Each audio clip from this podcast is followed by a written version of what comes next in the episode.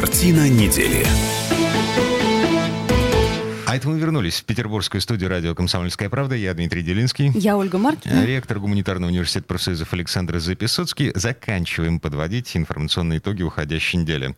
Ну, вот цифра цифра такая э, для того, чтобы э, нам с вами стало немножко страшно. 300 миллионов долларов.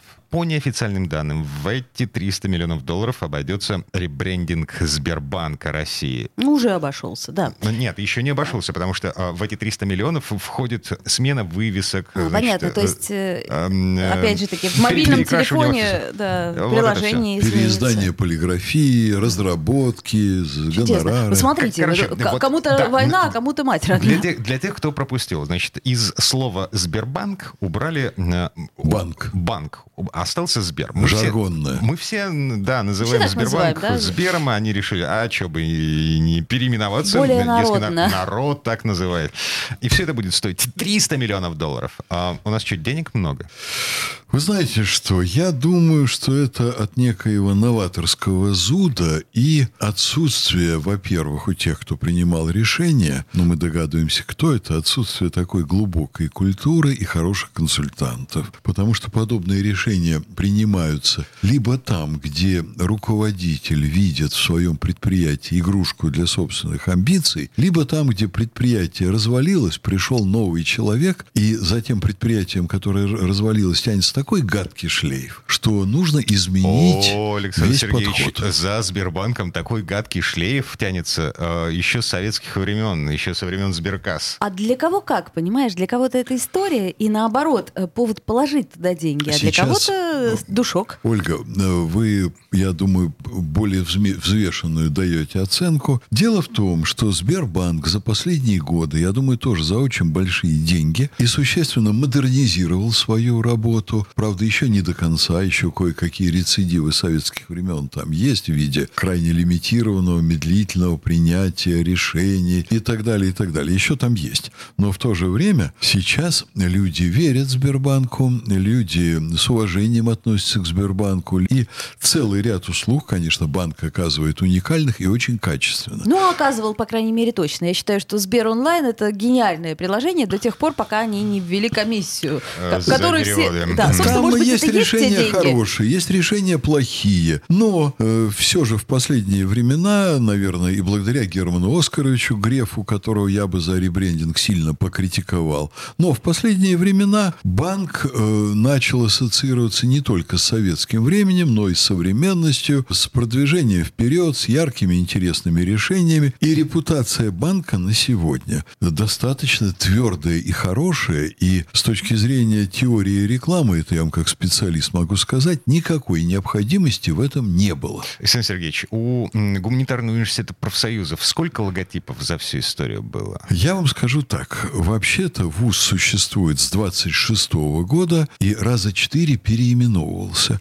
Я стал ректором в 91 году. С тех пор ни одного переименования не было, и ни одного ребрендинга не было, и ни один раз логотип не менялся. Что так? Это же так модно. А, вы знаете, вообще соблазны были, между прочим. Вот ко мне приходила профессура университета и люди со стороны и говорят, слушайте, а чего вот эти профсоюзы вам? А чего вы за них держитесь? Уберите это. Или вообще бы вам от них уйти. Или сменить название. Ну, уйти была бы подлость. И в какой-то момент я разозлился, понимаете? Вот Элтон Джон заканчивал Королевскую академию музыки. И где уже вот эта вся роялистская история, и королева там занимает какое-то декоративное место. Но когда-то королевская семья этот колледж основала, я думаю даже, что сейчас э, Королевская академия музыки живет не на королевские деньги, а название осталось. Но, но в Великобритании военно-воздушные силы называются э, Королевские Да. военно-воздушные силы. Вы знаете, никому, Royal Air Force. и никому это не мешает. Хорошо, давайте так. А кому выгодно делать ребрендинг? Еще раз вам скажу. Либо когда чиновник или начальник хочет продемонстрировать какую-то такую свою суперустремленность вперед, попросту говоря, делать нечего ему. Еще как кроме вот Так. этого. Либо когда репутация очень плохая, тогда новый курс, новое название, и говорят, что мы со старым, что было плохое, заканчиваем. Хорошо, в данном Помните- случае. Да, помните э, прошлогоднюю историю в Петербурге, когда Смольный отказался от бесплатного логотипа разработанного, туристического логотипа разработанного студии Артемия Лебедева и заплатил э, какие-то страшные Там- миллионы. Нет, там не страшные миллионы. По-моему, это было 7 миллионов. Там не так много денег, но а, Вы примерно называете эту цифру. то, что было сделано за эти деньги... А, а, э, помните слово Петербург, разделенный на три строчки, м, какой-то невнятный портрет Петра Первого. а, Вот а, нет, там где какой- этот логотип сейчас? Какой-то круг, в общем, короче Слушайте, его ну никто вы не мне помнит. просто, понимаете, вы мне наступили на самую больную рану, можно да, знаем, сказать. знаем, это личная история. Это очень личная история. В конкурсе участвовал мой сын. Он очень современный, очень эффективный человек в плане профессиональных технологий, рекламы и связи с общественностью. У него своя фирма. Он длительное время работал доцентом у нас в университете. Сейчас ни за что не угадаете, где он работает. Где? Он работает э, наемным работником, владея своей фирмой в Петербурге, наемным работником в Министерстве туризма Чечни. Вау! О, Да, он проиграл тендер вот здесь. Причем я уверен, что он сделал бы прекрасный логотип. Он проиграл крупной фирме, уважаемой. Они конкурс выиграли, а до разработки руки не дошли. А сейчас для того, чтобы разработать бренд Петербурга, нужно достаточно большое количество месяцев. Это сделать за несколько недель не получается. И вот эта большая фирма, она накануне сдачи проекта вспомнила, что он за ней числится. Они тут бегали по вузам города, искали, кто из преподавателей может это сделать. В конце концов, за 7 миллионов сделали какую-то ерунду. А тот самый мой несчастный в этом отношении ребенок, которого не взяли на вот эту работу, он э, сделал туристический бренд Чечни. Мне, честно говоря, самому не нравится. Но Чечне он понравился невероятно. Это главное, Александр Да. Сергеевич. И они его приняли, он сейчас там разрабатывает, там есть большая программа по привлечению туристов. Ну, сейчас в эпоху коронавируса это не очень актуально, но я думаю, что как только коронавирус закончится, вся страна поедет в Чечню под влиянием вот этой рекламы. Ребрендинг иногда нужен. Вот я, кстати, вообще в принципе не уверен, что он был нужен Петербургу, потому как за нами такая история, за которую вообще нужно держаться двумя руками. М, Что вы имеете в виду конкретно под ребрендингом Петербурга? Вот смотрите, даже смена названий да, города, Ленинград, Петроград, все эти дела, вот э, это же тоже, э, извините, ребрендинг. Да, конечно. И смена названия, с моей точки зрения, была не нужна. То есть что надо было оставить А Ленинград? надо было, безусловно. Ленинград. Там и было, кстати, очень изящное решение. Вот Собчак хотел в политических целях все это изменить. Э, Очень остроумный человек, который был э, долгое время известен в городе как главный редактор Санкт-Петербургских ведомостей, Олег Кузин, сказал Собчаку, сделайте как в Финляндии. Собчак заинтересовался. Это как? в скобочках. Да, поставьте в скобочках Петербург, в скобках Ленинград. И тогда люди будут называть и так, и так, пока история не расставит все по своим местам.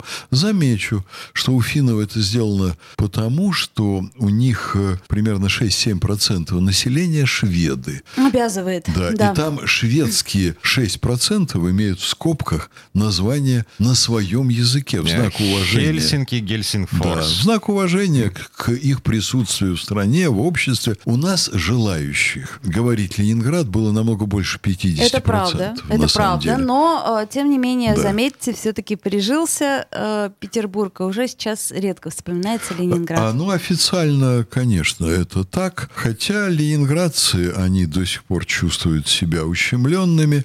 И за эти годы, больше чем за 20 лет, ушли из жизни очень многие люди вот с этой обидой, нанесенной им. В общем, нам надо очень сильно, так сказать, размышлять, нужно ли нам что-то переименовывать, переименовывать улицы, сносить памятники, уносить вождя из мавзолея.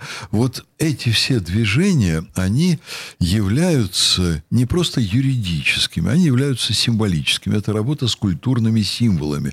Культурные символы всегда имеют те или иные внутренние, зачастую не очень видимые, не очень заметные связи. И вот они незаметны, пока ты их не обрубаешь, и пока они не начинают кровоточить. Хотя многое очень можно предвидеть, и специалисты, конечно, способны это предвидеть. Поэтому, ну что я скажу, господа, ребрендинг бывает даже в нашей жизни. Вот когда люди меняют фамилии, будьте очень аккуратны, тщательно продумывайте и не спешите. Это мое личное мнение. Тем более, если у вас нету лишних 300 миллионов. А, долларов. долларов, да. А, я не знаю, что кровоточит в э, случае с обрезанием слова «Сбербанк» наполовину, да? Но Вы если... не знаете, я вам могу сказать. Давайте. Не надо, Александр Сергеевич, Падает общая культура общества в результате. Потому что Сбер – это жаргонное название. Когда вы жаргонное название делаете официальным и общепринятым, вы опускаете культуру общества, ну так, на четверть ступенечки вниз. Такие вещи, по-моему, делать не стоит. А, Александр Сергеевич, если уж пошла такая пьянка, э, давайте уберем из рубля первые две буквы.